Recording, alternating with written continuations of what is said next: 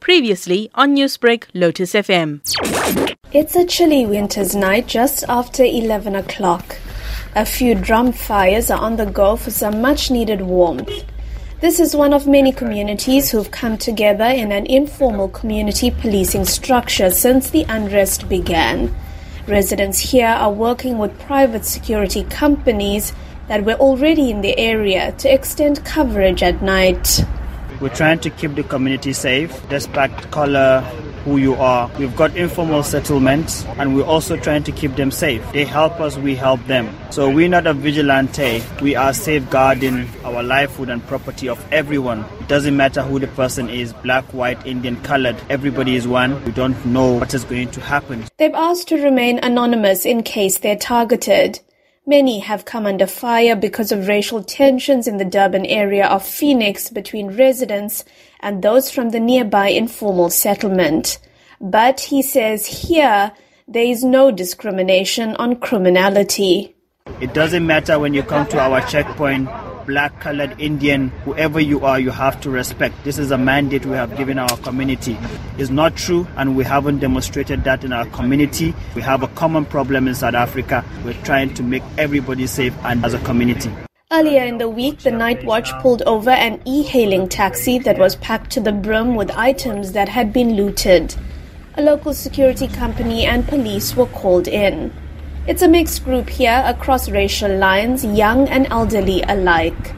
An organized roster of shifts and contributions of piping hot coffee and sandwiches to take the graveyard shift through to the morning.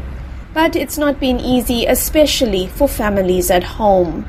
I've been day and night. I haven't had an opportunity to have a one hour sleep. We're trying to also talk with our settlement as well. Going out at night to put your life in danger. Family is not really happy. You're looking at them, you might come back or you might not come back. I haven't had an opportunity to go to the shop to buy bread or milk because there's shortage of food. Been trying to safeguard the community, but it's very stressful at the moment.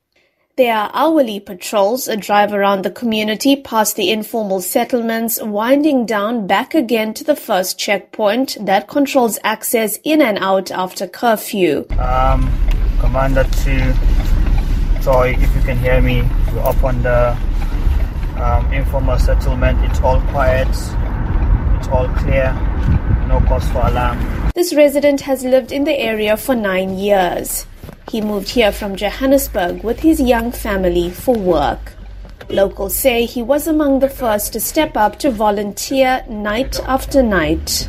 This community, you need people normally stand up and put their hands up to come and help.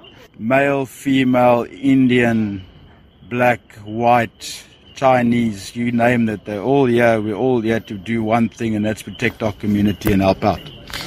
I ask him about concerns around racial tensions and claims of vigilantism. We're not taking the law into our own hands. We're working within the law to protect what we have in our community. We do struggle with official presence around here. We can't rely on our our government to at the moment help us. So we're doing it and it's all within the law. So I'm here as long as I need to be here and to make sure that my family and the people around me and my community is safe. Despite the promised deployment of the army to hotspots across the province, residents here say they won't sit around waiting to see soldiers to feel safe and that they'll come out to protect their homes and their loved ones, whatever it takes.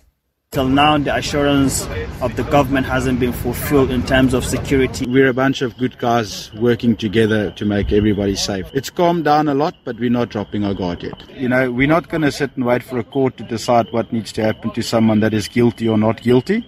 Law needs to rise. In South Africa needs to abide by that. And you know what? If something happens, we're here. I'm Minoshni Pillay in Durban.